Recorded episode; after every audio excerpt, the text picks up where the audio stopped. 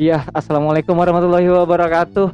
Jadi uh, hari ini kita bakal ngobrol sama salah satu uh, bisa dibilang uh, seorang yang ada di salah satu instansi ya, rumah sakit tepatnya. Nanti dia bakal ngobrol tentang uh, P P K M tepatnya. Pempek lo model ya, bener? Oh bukan ya, bukan ya, bukan ya. Beda ya, beda ya. Nah, jadi dia bakal uh, apa sih judulnya, lupa gue. Pemerintah mengontrol atau menghalangi masyarakat. Oh, pemerintah mengontrol atau menghalangi masyarakat. Boleh diperkenalkan diri dari namanya siapa, uh, rumahnya di mana? Mungkin ya formal-formalan gitu aja deh. Boleh dikenalin diri. Uh, Assalamualaikum warahmatullahi wabarakatuh. Perkenalkan nama saya Sania. Oke. Okay. Saya bekerja di salah satu rumah sakit, rumah sakit di Palembang. Uh-huh.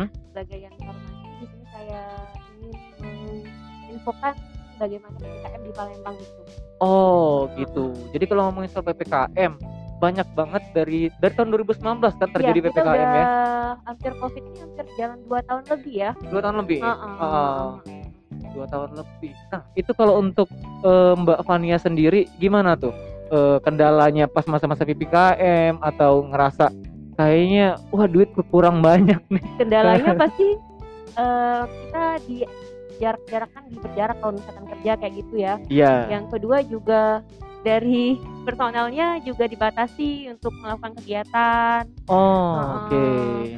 Setelah itu kalau misalkan mau pergi-pergi keluar kota juga sekarang susah kan, harus uh, uh, harus pakai antigen. Uh, uh. Harus sekarang udah ada ini sih, udah ada vaksin yang pasti.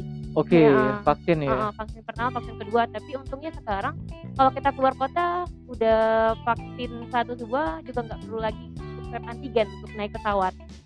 Oh, uh, jadi udah mulai ini ya, mulai udah normal, mulai normal ya. Normal, uh, uh. Tapi akhir-akhir tahun ini sih baru waktu awal-awalnya nggak kayak gitu, harus kayak mesti gitu. Lampirin swab antigen dan P C R malahan. P C R ya. Uh, uh. Tapi kalau rumahnya di mana? Bang rumah Fania kita ini di Palembang sini lah. Palembang sini lah. Pokoknya daerah main-main boleh. Daerah-daerah kampung baru ya. tapi uh, tapi gue nggak sendirian Mbak Fania. Gue bakal ngajak teman gue uh-uh. yang penasaran banget uh-uh. tentang P P K M uh-uh. di Kota Palembang terutama ya. Terutama di Kota Palembang ada siapa? Ada uh, gue sendiri, uh, Erlan. Mungkin akan nanyain sesuatu yang lebih mengerucut tentang P P K M ini boleh. Kali ya. Oke, boleh, boleh. Salah satunya nih pertanyaan ini ya. Menurut kakak sendiri uh, mengenai peraturan P P K M di Palembang itu kayak gimana sih, Kak? Uh, menurut saya sih P P K M di Palembang ini udah berjalan ya, tetapi tidak konsisten. Yang dimaksud tidak konsisten itu ialah masyarakat tidak mematuhi peraturan yang dilakukan oleh pemerintah. Seperti okay. dari hal kecilnya aja nih. Ketika kita disuruh keluar memakai masker, ada beberapa masyarakat yang bandel tidak melak- tidak memakai masker kayak gitu. Uh, yang kedua, disuruh, sulit banget untuk menjaga jarak, salah satu menjaga jarak antara antara orang, orang dan ya? orang ya, ke orang kayak orang. Gitu kan, ah. malah dikerumunin. Apalagi sekarang lagi ngantri-ngantri yang minyak goreng nih, minyak sayur, minyak goreng itu kan mereka nggak nggak ini ah. lagi, nggak mesti lihat jarak-jarak, yang penting dapat kayak gitu kan. Oh, oh. Ya, yang pasti di Palembang ini sudah berjalan, tetapi itulah masyarakat tidak konsisten dalam melakukan P P K M ini. Maka okay. dari itu kadang naik lonjaknya angka Covid masih masih berjalan kayak gitu kan. Oke, okay, masih uh-uh, berjalan ya. Uh-uh. Mungkin yang kalau dari gua pribadi ya, mungkin dari kalau gua sebagai uh-uh. sebagai keresahan masyarakat Indonesia uh-uh. yang biasa aja ya. Iya, iya. iya.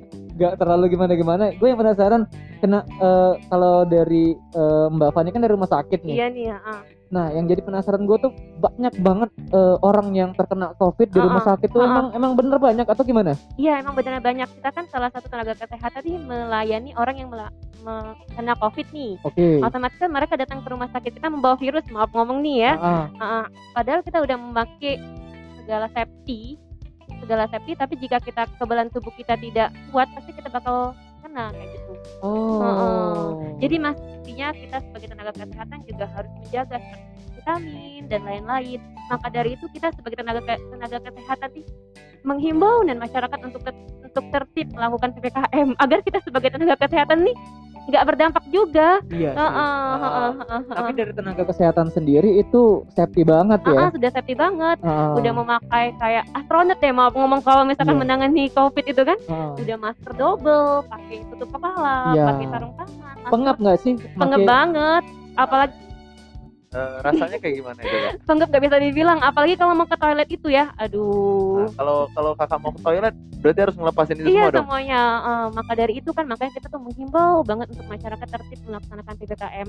Salah satunya ialah kita sebagai tenaga kesehatan kan juga menangani ini masyarakat agar mereka tidak terkena, juga kita tidak terkena. Okay. Kita juga bekerja di rumah sakit ini, ada sanak saudara di rumah hmm. nih, kita ke rumah bawa virus nih kayak yeah. gitu. Uh, Setelah itu kita sebagai tenaga kesehatan harus benar-benar jaga kesehatan. Uh-uh. Nah kalau untuk orang tua ya, eh, pertama kan mungkin Mbak Sania di sini uh-uh. orang tuanya, uh-uh. mohon maaf masih lengkap? Ya alhamdulillah. Alhamdulillah ya. Lengkap. Nah uh-uh. kalau ngomongin seorang tua, orang tua tuh takut gak sih uh, pas takut ketika bener. Mbak Sania jadi ini uh-uh. kan rakin, jadi yeah, tim yeah.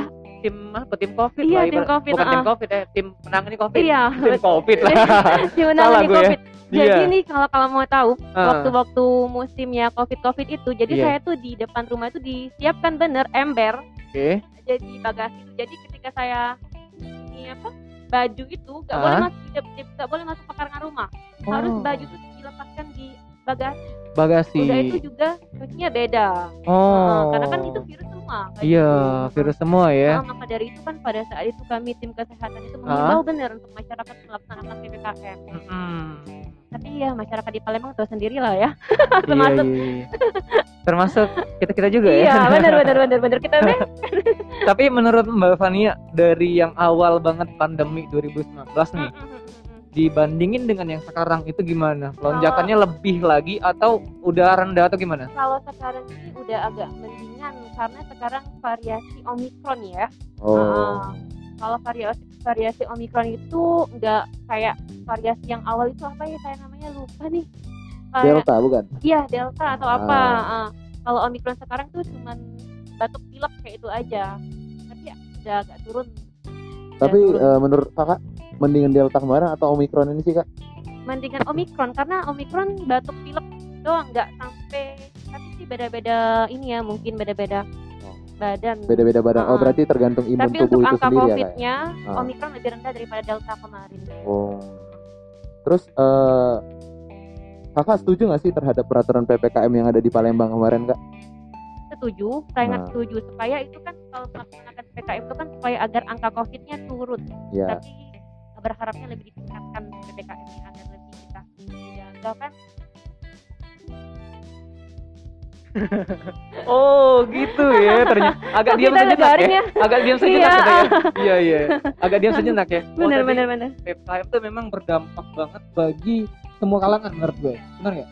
Nah, menurut gue itu dari pengusaha kayak kedai kopi, iya, uh. kayak uh, tapi kalau rumah sakit itu mohon maaf nih sebenarnya uh-huh. ya, uh, penanganan itu lebih gencar lagi atau gimana sih? Atau biasa aja atau gimana di rumah sakit? Penanganannya pasti lebih gencar lagi. Oh oke. Okay. Uh-uh. Nah kalau dari Mbak Fania sendiri, misalnya ada nih temannya, uh-uh. uh, temannya terkena uh-uh. COVID, itu gimana cara Mbak Fania menangani pertama kali pasien COVID itu sendiri? Yang pasti kita kalau misalkan kita nih kita okay. temanan berdua nih uh. kita sudah saling kontak kayak gini ya uh. misalkan uh, saling kontakkan eh tahu deh dengar kabar kalau kamu kena COVID hmm. nah kita bersiap-siap untuk swab antigen apakah kita positif enggak oh, oh. oke okay. Karena siap. Tahu teman kita nih positif tuh uh-uh. saya baru kontakkan nih sama dia ngobrol bareng nih uh. pasti saya kena nggak sih, saya penasaran kan pasti yeah. saya cek lab swab antigen gitu oke okay. oh gitu ya uh. oh. Jadi kita antisipasi juga bahwa diri kita nggak ada virusnya karena kita di rumah ada keluarga yeah. dan lain-lain kan kita oh. ya kita kita dibilang sehat tapi kita nggak tahu virus atau nggak ada di sini. Hmm siap siap siap siap banyak banget ya berarti ya iya benar itu. Nah kalau di rumah sakit yang tempat lo kerja sendiri itu membeludak awal-awal dua ribu sembilan belas membeludak atau bener. Gimana membeludak bener sampai-sampai uh, bangsal-bangsal yang orang yang biasa nggak COVID dipakai buat bangsal COVID oh hmm. Oh, jadi memang banyak banget ya. Banyak banget. Nah, kalau kita ngelihat orang yang terkena COVID itu pertama kali biasanya apa tuh? Yang yang pasti dia batuk pilek dulu. Ketika batuk dia, pil- ketika dia batuk pilek itu pasti kan screening sama dokter nih. Benar. Demamnya udah berapa hari? batuknya udah berapa hari, mm-hmm. pileknya udah berapa hari, ada linu atau enggak. Okay. Pasti nanti misalkan ditanya nih keluhannya kayak gitu, pasti dokter menyarankan swab antigen. Mm-hmm. Ketika swab antigennya positif, dilanjutkan dengan mm-hmm. P C R. Oke. Okay. Ketika visi, ketika swab antigennya positif, itu pasti dilakukan P C R. Jika P C R-nya positif, dia harus uh, mandiri, isolasi mandiri okay. sebanyak dua minggu. Nah, selama isolasi dua minggu itu, ialah hmm? dia dikasih obat untuk antivirus, vitamin, obat demam, dan sebagainya. Oh, nah, ketika dua okay. minggu itu dia sudah makan obat, dilakukan sih swab lagi, apakah hmm. negatif. Nah, itu namanya swab evaluasi. Evaluasi. Uh-uh. Ketika dia udah negatif, hmm? P C R-nya juga di, di lab lagi. Oh, nah, di lab. Misalkan dia lagi. Udah negatif dua kali, berarti baru dinyatakan sembuh. Oh, gitu ternyata lah. Mungkin lu ada yang pengen bertanya, pengen lebih Uh, mengkerucut lagi pertanyaan-pertanyaan lebih lalu tanya sama Mbak Fania. Boleh, berhubung, boleh, boleh. Berhubung kita tadi ngebahas tentang rumah sakit juga nih kan. Mm-hmm. Uh, keadaan rumah sakit waktu P P K M itu sendiri kayak gimana, Kak? Keadaan Tapi, keadaan rumah itu, sakit kalau pada saat Covid uh, itu masyarakat nggak mau semua datang ke rumah sakit yang pertama. Uh, takut nih, pegang uh, datang ke rumah sakit aja nggak mau. Padahal dia ngerasa sakit nih, takut ke rumah sakit dinyatakan Covid. Karena kan pada uh, saat pada saat kita lagi musim-musimnya Covid, kita demam aja kayak itu ya, ke yeah. datang rumah sakit pasti disuruh swab antigen. Hmm. Jadi si masyarakat ini takut ke rumah sakit karena karena oh. Covid kayak gitu ya. Tapi nah. tapi agak riuh gitu, nggak sih Kak? Riuh banget, riuhnya nah riuh banget. Apalagi kita sebagai tenaga kesehatan itu, aduh riuhnya banget sampai pun makan pun males ya kalau udah pakai prokes itu yeah. mau buka-buka kayak gitu. Jadi nah. makanya kita menghimbau masyarakat agar tetap melakukan P P K M dengan tertib. Oke, nah itu dia. Mungkin nah. teman-teman pendengar juga harus dengerin nih kata-kata suster kita kan untuk menjaga sahabat pendengar, sahabat pendengar kita. Terus juga nih kayak kan kakak ini kan kerjanya kan pasti kan di rumah sakit dan ketemu terus tuh uh, sama orang-orang yang sakit kan Kak? Iya benar-benar. Bagaimana kakak uh, ngehadapin uh, orang-orang orang-orang itu sendiri uh-huh. Kak? Karena kan wajar dong, bisa aja virus bisa mental ya, ke sini, uh, mental ke sana uh, kan gitu kan. Benar. Jadi ini kita kalau bekerja di, di rumah sakit ini uh, ketemu si orang sakit, ya. Kita mikirnya kita aja di, di, di mana jika dia posisi kita, nah. di posisi kita. Jadi kita harus me, membawa dia ke nah. lebih yang tempat nyaman. Oh, jadi membawa dia ke lebih tempat yang nyaman nah. ya. Mengatasinya okay. supaya dia nggak panik-panik kayak gitu kan Mas okay. oh Mas kasih saran iya gitu. iya iya ada yang keluarganya tuh ngedrop banget biasanya hmm. yang misal jadi misal dia biar nggak panik nih oke okay. misal di keluarga lo nih uh, Fania ya Fania mm-hmm. gak usah mbak-mbak deh Fania aja biar yeah, lebih yeah, biar lebih, lebih akrab friend, ya friendly ya lebih friendly present yeah. friendly udah kayak radio ya benar-benar benar nah, misal di keluarga lo ada ada yang kena nggak kemarin aku kena Oh, saya sendiri kena, kena pernah. Oh, Oke. Okay. Jadi saya kena waktu teman saya kena di bagian lingkup apotik itu kena satu orang, jadi semua orang apotik di swab mm-hmm. dan saya dinyatakan positif. Positif. Uh, uh. Pada saat itu saya isolasi mandiri selama dua minggu. Wah itu. Itu selama, badan sakit semua ya biasanya iya, ya. Enggak, saya itu nah, itu uh, ada nih namanya nggak ada nggak hmm. ada gejala namanya okay. itu kan uh, oh. tanpa gejala tanpa gejala itu, uh, oh tanpa gejala. O T G ya? O T G O T G ya benar orang, benar benar O T G orang O T G tanpa untuk ini ya bukan ya bukan O T G orang tanpa gejala kan. Nih oh, iya, iya.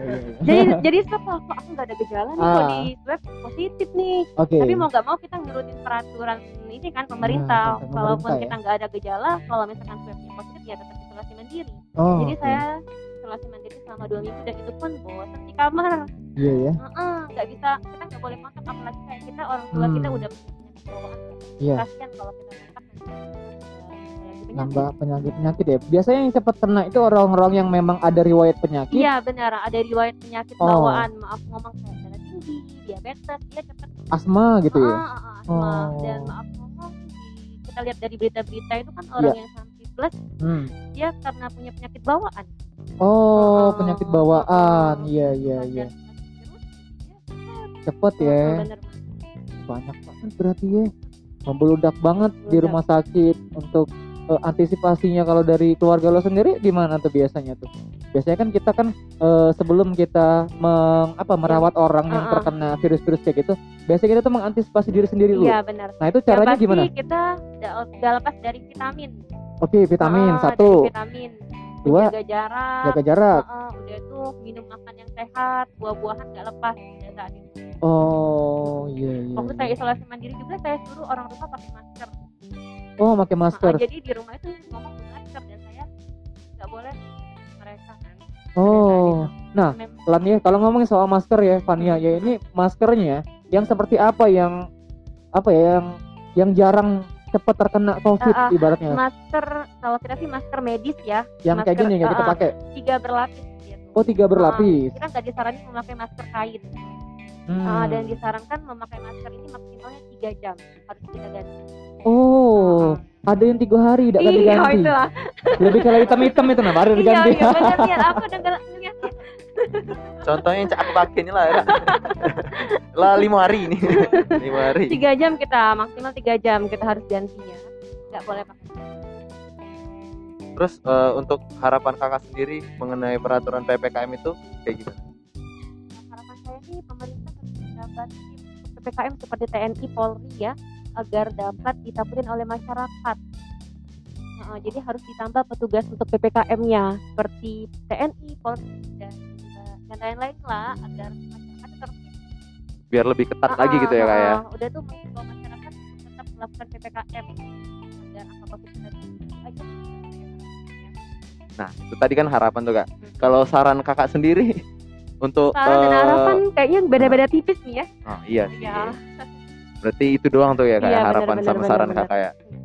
Oh, jadi itu harapannya semoga Indonesia cepat selesai ya COVID-nya ya. Cepat ya. Uh-uh. Apalagi kita ini mau puasa nih, mau lebaran. Iya. Dan P P K M juga ada ya mau. Iya, benar. Nah, uh, gue sedikit agak apa ya? Ini salah satu keresahan gue juga. Uh-uh. Uh, salah satu keresahan bukan dari kebanyakan orang. Ini mungkin gue pribadi ya, gue personal. Nah, menurut lo Mbak Fania, uh, P P K M itu kok bisa ada di saat puasa dan menuju iya, lebaran. Bener, saya juga kurang iya. tahu itu pemerintah ya. Oh, uh-uh. kita tiga M. Uh-uh, uh-uh. Hormati pemerintah, hormati pemerintah, iya. hormati pemerintah. Tapi orang-orang bilang kopi P K M dilakukan pada saat puasa, lebaran yeah. gitu. Uh. Saya juga kurang tahu itu pemerintah. Iya, iya, iya.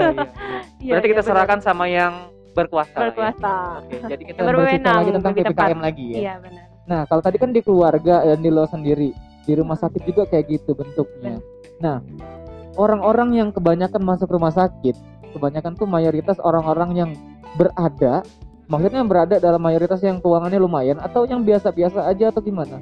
Kayaknya campur deh, karena campur. Itu nggak dihimbau dari berada atau enggak, karena itu oh. uh, virus kita nggak tahu siapa nih orang kaya atau apa yang kena nggak tahu yeah. kan, uh, oh. jadi itu campur deh menurut saya. Oh, dan okay. juga di kalangannya malah banyak di kalang maaf ngomong orang-orang dagang-dagang kayak gitu. Oh. Uh, dagang-dagangan karena kan dia nggak tahu nih orang datang orang hmm. datang kemana dia keluar masker atau apa yeah. cuci tangan gitu.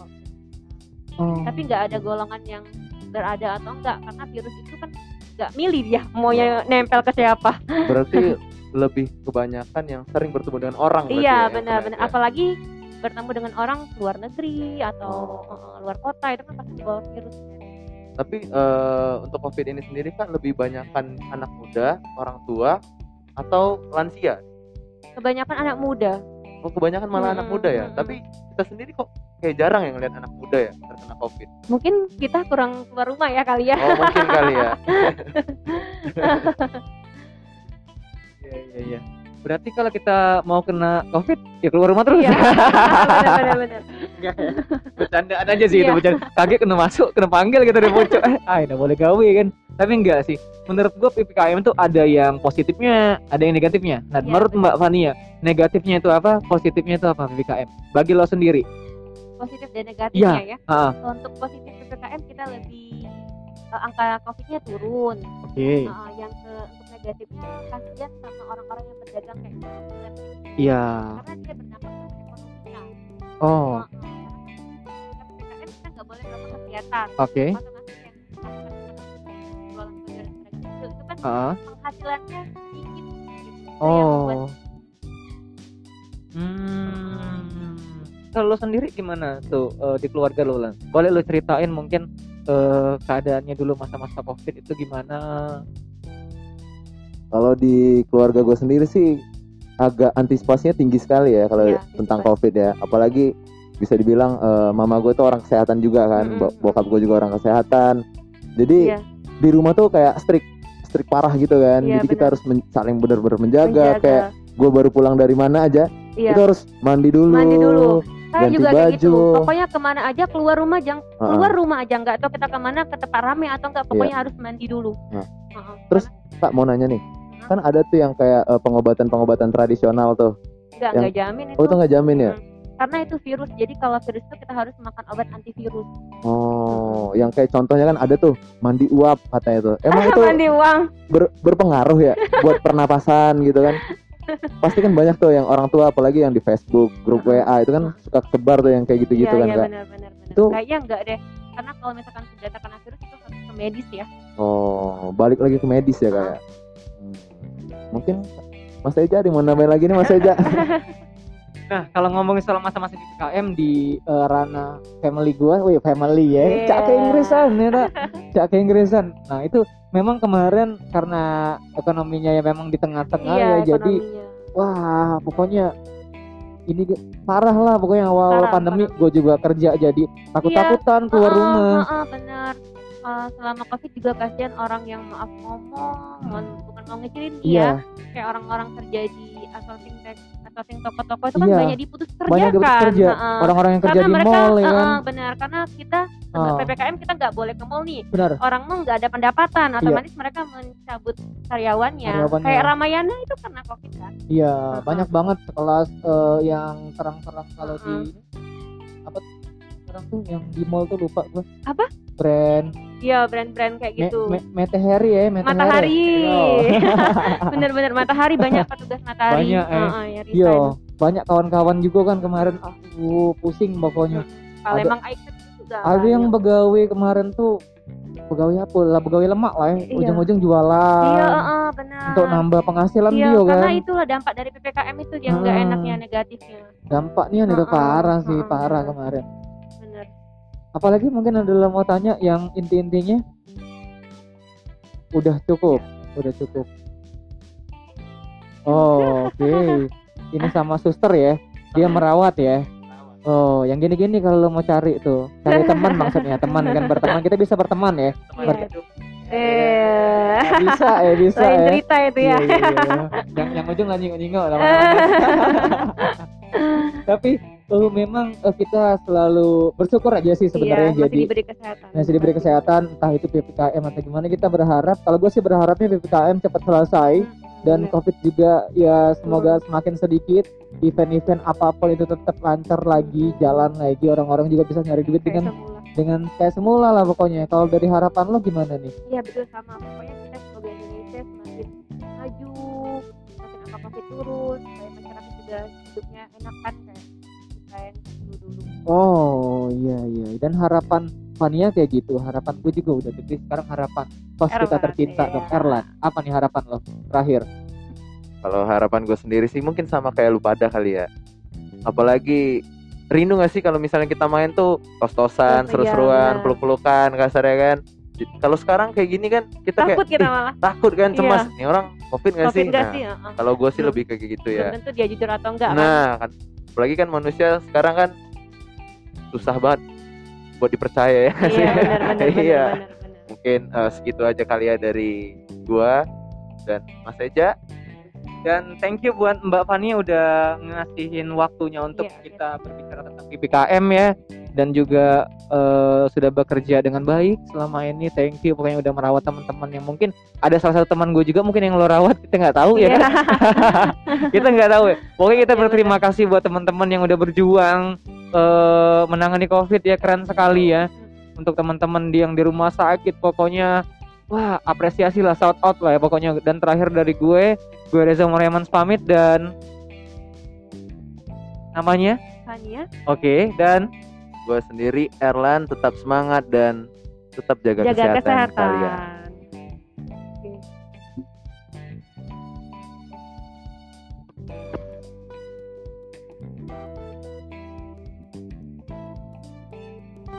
Selamat siang, Pak. Uh, selamat siang, Pak. Ada apa, Pak? Boleh diminta kelengkapannya? Kalau kelengkapannya ada di rumah, Pak, ada dibawa galau cak mano. Udah zaman sekarang ini. Wah, gimana nih? Gimana nih, Lan? Aduh, maaf banget nih, Pak. Kita bukan dari Palembang Pak aslinya Pak. Kita nggak tahu kalau peraturannya kayak gini Pak. Waduh, nampaknya seru sekali kita hari ini bakal ada di Potslur uh, barengan gue Reza Moreman dan partner gue yang bakal nemenin gue juga ngobrol sama seseorang yang uh, bisa dibilang seru lah ini ya. Dan ada siapa? Gue Erlan yang akan menemani beberapa menit ke depan. Kalian mendengarkan. Yoi, dan boleh dikenalin kita dari uh, mana dan siapa, namanya siapa? Halo, selamat malam semuanya. Oke, selamat malam Pak. Agak tegang ya, agak tegang. Agak tegang ya ngomong sama uh, polisi nih. Gugup. Gugup gitu. Kamu ada udah lengkap gak itu kira-kira? Mudah-mudahan sih lengkap. Ada galau Pak, aman lah. Aman. Yakin nih? Yakin, yakin. Nanti setelah podcast saya cek ya. Iya, saya cek Pak. Pokoknya aku ada galau, tak surat tanah ada galau pokoknya. Boleh, boleh. Tapi kita bakal ngobrolin ngobrolin di sini tentang uh, masalah P P K M ya. Yaitu judulnya pemerintah melarang atau mengawasi ya. Oh, oh mengontrol lebih tepatnya. Jadi pemerintah bakal mengontrol atau mengawasi. Nah, masyarakat ya. Nah, jadi kalau ngomongin soal uh, pemerintah atau mengontrol, mengawasi masyarakat, ini pas banget kita ngomong sama satu salah satu polisi ya. Ini boleh di dinas di mana nih dengan Bapak siapa? Tadi Kurniawan tadi ya? Saya Kurniawan. Oke, Kurniawan. Bapak Kurniawan dinas di mana kita? Tugas di Lantas. Oh. Tapi saya berdinas di Polsek Ilir Timur dua. Oke, di Ilir Timur dua tuh kalau salah di Sematang Borang, bukan? Iya, benar. Oh, benar ya. Hmm. Kalau tidak salah itu Sematang Borang tuh daerah-daerah Sekayu ya. Wow, oh, tidak. Jauh nih. Oh, jauh nih. Palembang nih lah ya, Palembang nih lah ya. Kenapa agak tegang ya lah nih kita ngomong lah nih. Gugupnya nih ini asli lah. Nah, kalau ngomongin kita santai aja ya. Dengan uh, lebih enak dipanggil Mas atau Bapak? Mas aja ya. Lebih ngerasa muda tadi ya? Mas umur dua puluhan. Wah, dua puluhan. Cepetnya lah jadi polisi. Polisi tedo. Kebanyakan tedo. Tapi enggak dari kalau Mas Kurniawan sendiri ya. uh, kita kalau ngomongin soal P P K M nih ya. Gimana nih uh, apa istilahnya? Tanggapannya soal P P K M? Ya, tanggapan saya pribadi, namanya itu P P K M. P P K M ini dibicarakan, didiskusikan oleh pemerintah. Jadi P P K M ini yaitu bukan sembarang didiskusikan. Jadi ada dasarnya apa? Dengan dasar ini kita mencari kesimpulan untuk masyarakat yang lebih baik lagi. Terus nih Pak, ya. Kalau menurut uh, Bapak sendiri nih, bagaimana sih peraturan P P K M di Palembang itu Pak? Kita flashback dulu sebentar ya. ya. Jadi beberapa bulan yang lalu itu, awal bulan dua, COVID meningkat lagi di, di Palembang. Jadi bicara di Palembang ya kan? Ya, di Palembang. Pak. Jadi COVID meningkat, jadi itu pemerintah kota Palembang itu menerapkan kembali P P K M level tiga.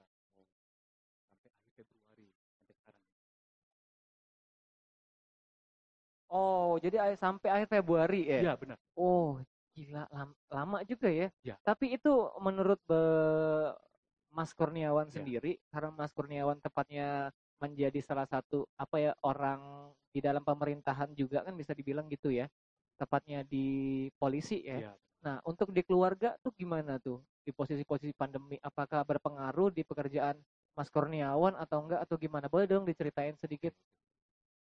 Kalau di dalam keluarga saya sendiri ya pasti ikut juga di faktor P P K M. Contohnya ya kan, anak saya nih, anak yeah. saya ini ada dua. Ada dua. Satu itu kelas S M P, satu S D. Oke. Okay. Dan mereka ini berbarengan ini masuk, yang satu naik kelas satu S M P, uh-huh. nah yang ini yang S D. Ya. Jadi ini mereka baru mau ingin adaptasi nih. Sekolah dia, tapi karena P P K M ini mereka belum adaptasi, jadi belum kenal teman, okay. belum kenal guru secara langsung, dan mereka juga baru ini ya belajar secara online, apalagi tuh eh, Google Meet yang lain ya, mereka kan tabu kan, belum ngerti yeah. apa-apa, jadi uh. dari situlah peran orang tua. Oke. Okay. Oh, jadi lebih istilahnya kalau masa-masa pandemi dan P P K M ini juga, karena kita terbatas waktu kita kan, karena juga kita mau kemana-mana dibatasin juga, ya. Dan ada-ada misalnya kayak gak, apa sih bisa dibilang tuh ganjil genap gitu juga kan, dilihat dari plat ya, ya. Itu juga kan, ya. Di Palembang juga kayak, kayak gitu kan kemarin ya. Kan aku agak tegang ngomong sama presiden. Relax aja. Ba Tidak berhenti ya ngeliat di mata bapak ini saking gugup. Baru inilah soal ngomong sama polisi. Biasanya nggak di jalan ya kan, dia mengatur lalu lintas ya kan, mengamankan teman-teman juga ya kan. Nanti mas ini nggak lengkap. Ya, kalau soal lengkap nggak lengkap nanti P K G di bawah oh, gitu, ini cek-cek. Tapi seru ya. Ya tadi kalau ngomongin soal keluarga. Tapi kalau istri gimana tuh? E, ada ketakutan tersendiri nggak kalau anaknya misalnya lanjut lagi di offline sekolahnya atau kuliahnya? Gimana tuh? Ini juga kendala kami berdua. Saya ini bertugas di kepolisian. Istri saya bekerja di bank. Oke. Okay. Jadi karena anak tadi udah belajar dalam ya, Google Meet lah, online lah. Jadi untuk mengajari mengajari anak-anak, membimbing anak, melihat anak ini ya kurang waktu. Oke. Okay. Jadi di situ kami pusing juga nih. Gimana ya kita bagi-bagi waktu? Oh, nah, jadi itu masalah utamanya ya. ya. Tapi kalau dari kepolisian sendiri kerjanya tambah intens lagi atau gimana? Sebenarnya kalau tambah intens karena ya ada plus nih pekerjaan hmm. yaitu mengawasi masyarakat untuk lebih taat lagi. Oh, taat lagi prokes ya. ya benar. Boleh Mas Erlan, ada yang mau ditanyakan? Boleh lebih dalam lagi? Boleh. Biar lebih dalam lagi nih kita ngebahas P P K M nih ya Pak ya. Ya. ya. E, gimana nih Pak situasi masyarakat setelah peraturan P P K M ini dilakukan? Kalau situasi masyarakat sendiri, nah, karena P P K M ini naik menurun naik menurun, oh. pasti satunya itu mereka merasa jenuh. jenuh. Kenapa jenuh? Ya, karena belum selesai. Jadi ini semua menghambat ya, pekerjaan kita, ekonomi juga. Ya, apalagi kita untuk bicara usaha, ya, pasti semua terhambat. Untuk lingkungan Bapak sendiri, ya. misalnya di rumah, nih, kita, kita bilang Pak, di tetangga, ada nggak sih yang pernah komplain sama Bapak gitu kan? Aduh, jangan P P K M lagi lah Pak, atau kayak gimana gitu kan? Latarnya Palembang lah ibaratnya Pak. Benar, benar tuh, benar tuh. Itu pernah tuh. Nah, ya pernah tuh. Itu karena dia nggak serius sih. Karena kemarin itu kita polisi juga kan karena tempat P P K M level empat tuh. Ya, kita mengadakan razia nih di titik ini, titik ini. Dan pada saat itu timbul apa? Timbul kemacetan. Ya. Nah, itu yang komplain datang ke saya, Pak. Karena ini ini macet nih jalan nih. Gimana nih polisi nih? Kalau boleh tahu nih Pak, eh, pengalaman Bapak ya. kemarin P P K M nih, daerah mana sih Pak yang paling susah banget buat ngatur lalu lintas P P K M ini? Kalau paling susah dibilang ya nggak sama aja. Kami juga polisi, ya sah-sah aja mereka berkomunikasinya kan ya, namanya ini udah peraturan pemerintah. Kita masih yang tahu saya bilang. Ini peraturan ini yang nggak main-main, yang nggak hanya sekilas saja A B C D. Jadi ini peraturan ini ya sudah dipikirkan secara matang. Terus Pak, hambatan apa aja sih Pak yang terjadi pas di lapangan Pak? Kalau hambatan yang terjadi di lapangan, nah, eh, salah satunya itu A-a. pada saat level empat. Oke, okay. itu kan seluruh pimpinan itu. Kita buat titik-titik penyekatan begitu. Iya, penyekatan. penyekatan. Jadi kemarin itu ada juga peraturan ya bahwa ini sudah makin meningkat nih. Oke. Okay. Sekolah itu eh, dari rumah. Sama juga itu yang pegawai kantoran ya harus dari rumah dan yang lainnya. Pada saat kita itu melakukan cek-cek jalan itu ya, ini mereka ini udah ada arahan dari bos mereka nih. Oke. Okay. Untuk jangan ke kantor. Uh-uh. Tapi mereka tetap ke kantor. Tetap ke kantor ya. Karena mungkin eh, ini ya kalau bi- orang biasanya kerja eh, di tempat kerjanya yang offline, ya. Biasanya di situ kan beda sama W F H gitu kan. Ya. Udah biasa kerja di kantor ya kan, eh tiba-tiba kita tuh harus mengembalikan keadaan, eh harus kerja di rumah gitu. Tidak ada orang ramai-ramaian ya. Lagi, beda sih atmosfernya ya. Ya benar. Itu nah kalau, oh, tapi kalau uh, Mas Kurniawan sendiri sebagai uh, di Satlantas ya, ya. Nah melihat orang-orang yang waktu-waktu pertama kali pandemi banget terus adanya P P K M, ya. Itu khawatir nggak uh, untuk diri sendiri? Ah kayaknya nanti aku juga takut kena nih COVID nih atau gimana, takut meluar ke teman-teman juga atau ke keluarga juga gimana tuh? Pasti. Saya juga kan sama dengan masyarakat lainnya nih. Iya. Yeah. Aku juga, saya punya istri, anak, ya anak yang sekarang mau beranjak dewasa, yang mau pengen main-main, ya pasti takut lah. Dan takutnya ya kalau nanti saya kena COVID nih misalnya nih. Iya. Yeah. Saya juga sibuk uh-uh. begini ya, di kepikiran ke situ. Oh, berat juga berarti berat, ya. Berat. Serba salah ya, kita juga disuruh dinas ya kan, ketemu orang-orang banyak juga ya. Tapi sekarang P P K M itu, nah kalau boleh tahu P P K M ya. Itu eh, apa ya? Ini ini keresahan gue, keresahan gue sendiri sebagai masyarakat eh, Kota Palembang ya terutama. Kalau ya. Kalau Mas Kurniawan yang bisa jawab nggak apa-apa, kalaupun nggak ya, bisa jawab juga nggak apa-apa. Nah, kenapa P P K M itu selalu ada dan selalu muncul ketika puasa dan mau lebaran? Hmm. Nah, itu gimana e, tanggapan Mas? Kalau tanggapan saya pribadi ya, ini sama seperti yang awal sebenarnya. Iya. Jadi, peraturan P P K M ini, ini kan juga disahkan. Oke. Okay.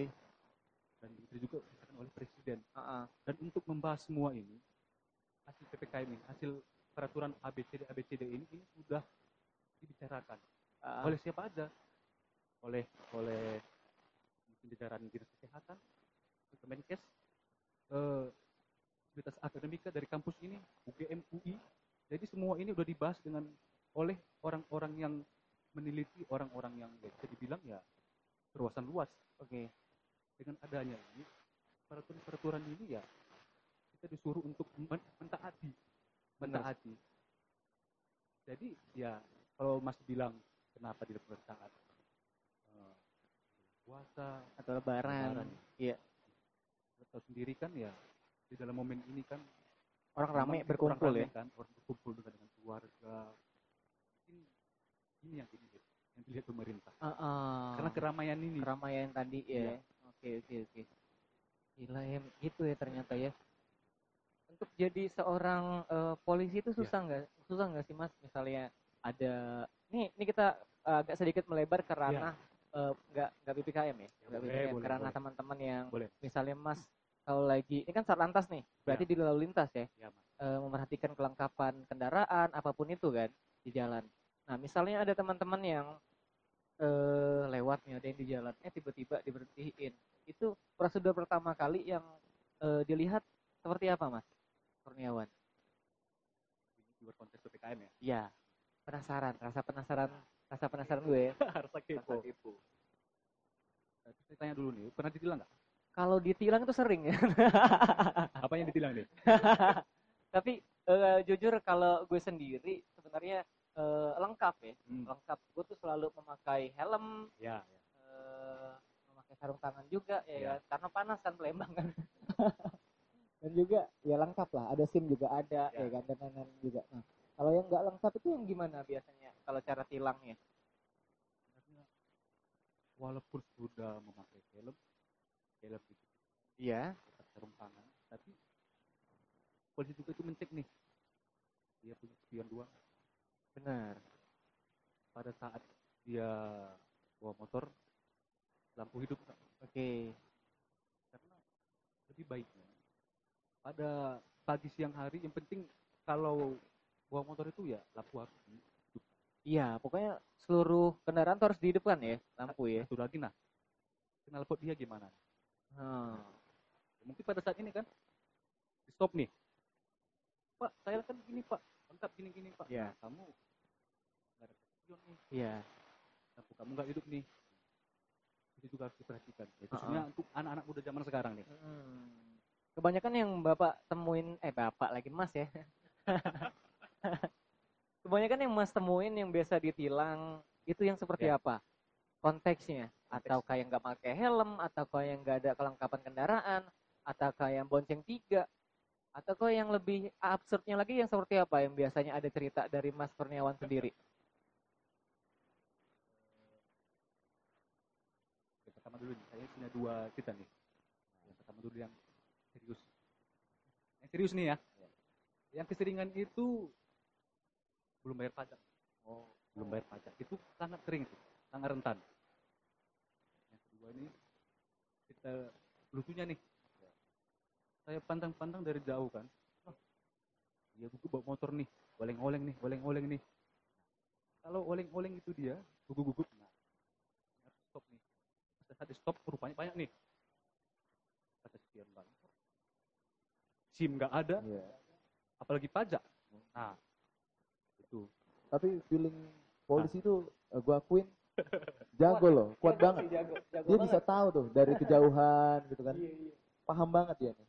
Balik lagi nih, ya. Mas Kurniawan, ke P P K M kita. Mungkin eh, apa Mas pernah baca dari eh, subtel poskopita dot co dot id tentang asosiasi pengusaha mendeklarasikan penolakan P P K M di Palembang. Nah, anggapan Mas sendiri mengenai berita itu gimana oh. nih Mas? Bulan kemarin itu saya juga ikut ambil bagian tuh, ambil bagian tuh untuk mengecek, tapi ya. Itu mengecek di kawasan ini pelestarian. Jadi kemarin itu Sudirman ya? Iya Sudirman tepatnya. Jadi pada saat itu kemarin saya dapat info itu ada sekitar dua puluh satu nih nah. asosiasi oh. pengusaha, dan itu mereka itu eh, mengatakan penolakan P P K M nih. Iya. Kemarin itu diantaranya ada G P, ada Indo, dan harus itu tuh komunitas pelestarian. Oh, itu contohnya ya yang kafe-kafe ini. Jadi kemarin saya kebetulan mengecek di situ nih kafe-kafe ini nih. Nah. Oh, jadi Mas Kurniawan tuh ngecek-ngecek kafe-kafe juga ya. Benar, eh. benar. Kadang pas lagi masa-masa pertama banget P P K M ya. Ya kan, itu kan lagi masa mungkin pandemi itu naik banget. Nah, itu gimana tuh uh, untuk Mas sendiri uh, untuk mengamankan tempat keramaian. Misalnya Mas ngomong sama salah satu owner nih, anggaplah gue owner salah satu Holy Wing lah ya. Mimpi ya. Lebih ke mimpi ya. Nah, misalnya Mas salah satu uh, datang nih, bukan salah satu datang ke salah satu tempat. Misalnya klub lah. Klub kan tempat keramaian banget nih. Nah, ya, itu gimana ya. Cara Mas Kurniawan untuk ngobrol sama ownernya atau ngobrol sama orang-orang yang kerja ya. Di situ untuk supaya nggak terlalu rame di sini? Itu juga kami kemarin itu karena P P K M ini sangat ketat ya. Kami itu sebelumnya udah menyampaikan tuh, udah berdiskusi dengan owner-owner. Ya, ya, yang Mas bilang tadi, ya kafe-kafe atau masyarakat ya klub-klub malam-malam ya kan. Hmm. Kami diskusikan tuh. Jadi kita hitung dari seratus persen itu ya hanya bisanya lima puluh persen. Oke. Okay. Dengan syarat tempat duduk juga harus kasih space ya. Kasih space. Uh-uh. Ya, untuk batas juga itu hmm. diperbolehkan ya nggak bisa sampai sampai subuh, oh. sampai jam dua belas. Oke. Okay. Paling maksimal tuh. Paling maksimal ya. Ya benar. Berarti kalau untuk buka tokonya semakin dipercepat dong. Eh semakin diperlambat ya. Misalnya buka jam sepuluh, ini mungkin buka jam berapa gitu ya? Nah. Atau enggak? Atau gimana? Ya benar, benar. Ya. Jadi disitulah para para owner itu harus pintar berkreasi. Oke. Okay. Ya, kalau dibuka sepuluh ya agak cepat. Walaupun memang itu sangat berat karena namanya ya klub klub malam ya malam ya pasti malam-malam ya kan. Yeah. Yang lebih asiknya begitu untuk anak-anak muda zaman sekarang. Ya tapi ya karena ini peraturan pemerintah ya harus kita ikuti dong. Ada nggak tuh Mas yeah. uh, owner yang agak brutal mungkin yang sampai polisi kewalahan mungkin itu gimana tuh Mas? Kalau dibilang agak-agak brutal itu tidak ada. Oh nggak ada ya Mas. Tapi sedikit nih menggelitik, maksudnya sedikit tidak taat protokol wajar ya, namanya manusia wajar ya, tapi ya tetap kita mau juga ikuti peraturan. ada ya, kayak gitu-gitu ya. Iya, benar, benar. Seru sekali ya. Seru sekali. Keren nih, keren, keren, keren. Tapi eh, pokoknya untuk Mas Kurniawan semangat terus. Ya. Semangat pasti, terus uh, bekerja dengan baik, ya kan? Wih, ngasih tahu itu ya. Tapi ada lagi nggak cerita-cerita seru di masa-masa P P K M? Mungkin ada yang uh, ngebangkang atau yang gimana gitu di masa-masa pekerjaan uh, Mas jadi polisi sekarang? Pastinya ada suka dukanya. Oke. Okay. Ya kalau dibilang ada uh, sukanya ya lucu-lucuannya itu ya pada saat di jalan ini nih. Oke. Okay.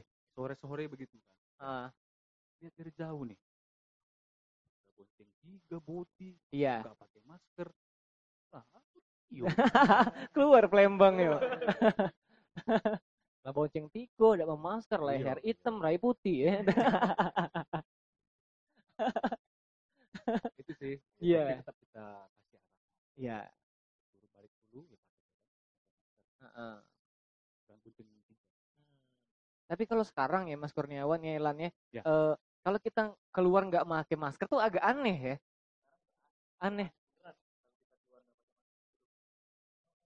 aneh banget kalau sekarang misalnya kalau kayak gue keluar ke rumah nggak pakai masker, ya, benar, benar. Apalagi nggak pakai baju kan, kira orang gila ya. Itu yang dirajia. Tapi ibu-ibu sering juga ada kena gitu, uh, kena tilang atau gimana gitu. Pagi-pagi mas atau sore-sore, iya. Ya menjelang mereka mau ke pasar tuh. Oke. Okay. Banyak yang nggak pakai masker. Ah. Apalagi ya, kami sampaikan tuh, ibu ini mau ke pasar, berjumpa dengan banyak orang, nggak pakai masker, itu nggak pakai suami, iya, anak di rumah, anak. Untuk tuh. Oh. Oh, oke. Okay. Dan maskernya juga yang seperti apa tuh mas biasanya kalau Mas sendiri yang suka pakai atau yang seperti apa masker? Kalau yang sarankan pemerintah itu ya tiga lapis, tiga lapis. Oke. Baru yang apa itu kain dan lima ya? Oh iya tahu tahu tahu. Hmm jadi gitulah. Gimana menurut lo? Mungkin lo ada yang lebih mengkerucut lagi untuk mempertanyakan? Mungkin lebih ke ya, sekarang kita lebih ke masnya. Ya mas. Uh, harapan mas sendiri nih ke depannya. P P K M ini sendiri tuh gimana? Harapan saya sendiri itu iya. Ya, yang penting intinya itu ya ini harus kelar ya, ya. Harus bisa dikendalikan. Karena kenapa? Karena ini tidak hanya cukup pemerintah setempat atau Pemda, ya. Polisi, petugas kesehatan yang ikut ambil bagian. Tapi yang penting itu masyarakat. Yaitu siapa? Ya kita sendiri. Orang tua, teman, kolega, dan yang lainnya. Ya, kalau kita ikut ambil bagian semua nih, ada peraturan nih, P P K M level tiga, empat, atau apa. Harus begini, begini, begini, begini. Ya. Memang kita kesel nih. Ya. Pasti bosan nih. Karena, turun, turun, kenapa? Karena kalau kita ikuti peraturan nih, jangan keluar rumah, dibatasi, pakai masker, dan yang lain, cuci tangan, dan lain-lain. Kalau kita ikuti, ini kan dibuat waktu dua minggu nih misalnya. Kita ikuti aja ini ya, pasti berturun, pasti turun. Kalau kita, kalau kita ikuti peraturan, pasti turun, level juga menurun. Untungnya di siapa? Di kita kan? Di kita. Nah, semakin cepat menurun gitu nah, kan ya, Pak? Untuk kebaikan kita juga. Ya, jadi hanya jangan hanya masyarakat, jangan hanya ada polisi pemerintah disalahkan. Ya. Ya. Maunya ikut semua ambil bagian begitu. Secara dari saya. Terus keluh kesah uh, mas sendiri terhadap masyarakat yang melanggar P P K M itu gimana tuh mas? Mungkin ada unek-unek yang ingin disampaikan mungkin ya? Kalau bilang keluh kesah ya itu enggak. Enggak ada, ya, ya memang ini udah tugas kami nih. Nah. Tugas kami untuk berarahan yang baik-baik. Ya. Karena apa ya? Karena ini intinya untuk kita, untuk kita bersama. Ya. Untuk kesehatan kita sama-sama. Ya. Tapi keluh kesah enggak ada. Enggak ada ya mas. Oh. Enjoy aja mas. Enjoy ya mas. Yo. Ya. Tuh dia, Mas Reza. Lu sendiri pernah gak sih ngelanggar P P K M atau kena tegur sama polisi gitu kan? Kalau soal ngelanggar sih masalah P P K M tuh sering ya. Karena orangnya gue gak, gak, gak bertahan di rumah masalahnya. Jadi e, misalnya e, P P K M level nah, berapa ya iya, kan? Iya. Diharuskan orang-orang tuh memang ya untuk di rumah aja ya kan? Atau gimana kan? Nah, gue tuh memang pokoknya keluar keluar aja gitu loh. Gak pakai masker? Pakai, pakai. Depan polisi deh, saya pakai.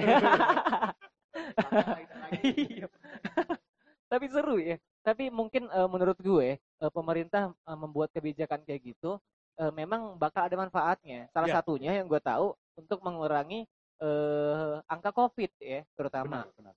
Gitu ya. Nah, terakhir nih, uh, terakhir ya dari Mas Kurniawan, mungkin harapan Mas Kurniawan sebagai salah satu polisi di Palembang te- tepatnya, uh, itu gimana doanya ke depan untuk P P K M-nya? Semoga P P K M cepat usai, atau P P K M harus tetap ada, atau gimana? Oh, inti dari saya itu, ya, untuk kembali lagi nih, para orang tua, ayah, ibu, kakak, adik, kolega, teman-teman semuanya nih. Nih, kita bareng-bareng nih, bareng-bareng untuk membuat ini semakin menurun, semakin menurun, dan semakin tidak ada lagi. Jadi kita ikut ambil bagian semuanya, kita berjuang bersama, ya demi negara kita, dan kita sendiri juga. Itu harapan saya. Oke, harapannya Erlan. Kalau harapan lo sendiri, Lan, gimana, Lan? Ayo anak muda. Aduh, Aduh anak muda nih. Harapan gue sendiri ya sama lah kayak bapaknya. Ya. Juran, gue gugup banget nih Mas Ija. Iya, gugup. Masih gugup ini. Gugup. Berarti gak lengkap nih Mas? Bukan gak lengkap, cuman agak gimana gitu Mas.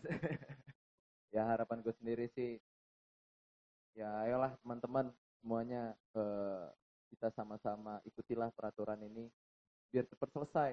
Apa nggak bosan? Apa kan kalian semua kan di rumah terus masih eh, mau ngapa-ngapain aja harus ngikutin peraturan. Bosen kan tuh. Makanya ayolah sama-sama kita eh, ikutilah peraturan P P K M ini agar semuanya cepat selesai. Lu sendiri gimana nih, Jack? Nah, kalau untuk uh, gue sendiri, uh, sebenarnya ini adalah penutupan kita ya. Penutupan kita sebelum kita rehat dulu sebentar ya kan. Dan nanti kita bakal ngobrol langsung sama orangnya, nggak di siaran ya. Siap, agak siap. Tegang ya. Sebenarnya ngobrol langsung lebih tegang. Ya. Nah, tapi kalau menurut gue, harapan gue untuk P P K M ke depannya, kalau memang diharuskan ada P P K M lagi, ya udah nggak apa-apa. Ya semoga pandemi cepat usai. Event-event di kota-kota besar tetap ada terus karena eh, industri-industri industri kreatif juga butuh butuh makan ya, ya betul, kan betul. Dan orang-orang yang jualan juga butuh makan dan semoga semuanya cepat kelar ya. Dan itu aja, eh, thank you pokoknya Mas Kurniawan sudah menyempatkan diri untuk ngobrol di podcast Lur ya. Podcast Lur malam hari ini. Thank you banget. Mungkin thank anak you. Istri udah nunggu ya di rumah ya. Udah dikabarin nih. Wah. Gimana, bisa. Pak? Iya. Udah belum, Pak? Ya udah belum apa tuh? Mama lah nunggu ya. Iya, mama lah nunggu kayak gitu. Iya, malam besok berarti ya, malam Jumat. Oh. Malasnya mal, malam Jumat tuh malam ladies. Okay. Itu. Ladies kan selalu uh, membuat ide-ide kreatif malam Minggu. Eh malam malam Jumat. Gitu. Dan ya udah thank you banget pokoknya buat thank Mas Kurniawan, semoga you. Kerjaannya semakin lancar, amin, pokoknya amin. Nanti kalau kita ketemu teman tujuan, pokoknya aman tuh aku ya.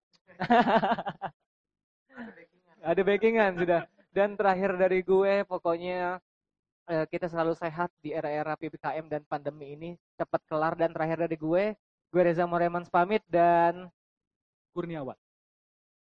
Dan gue Erlan, dan tetap semangat buat kita semua. Oke, di podcast Lur.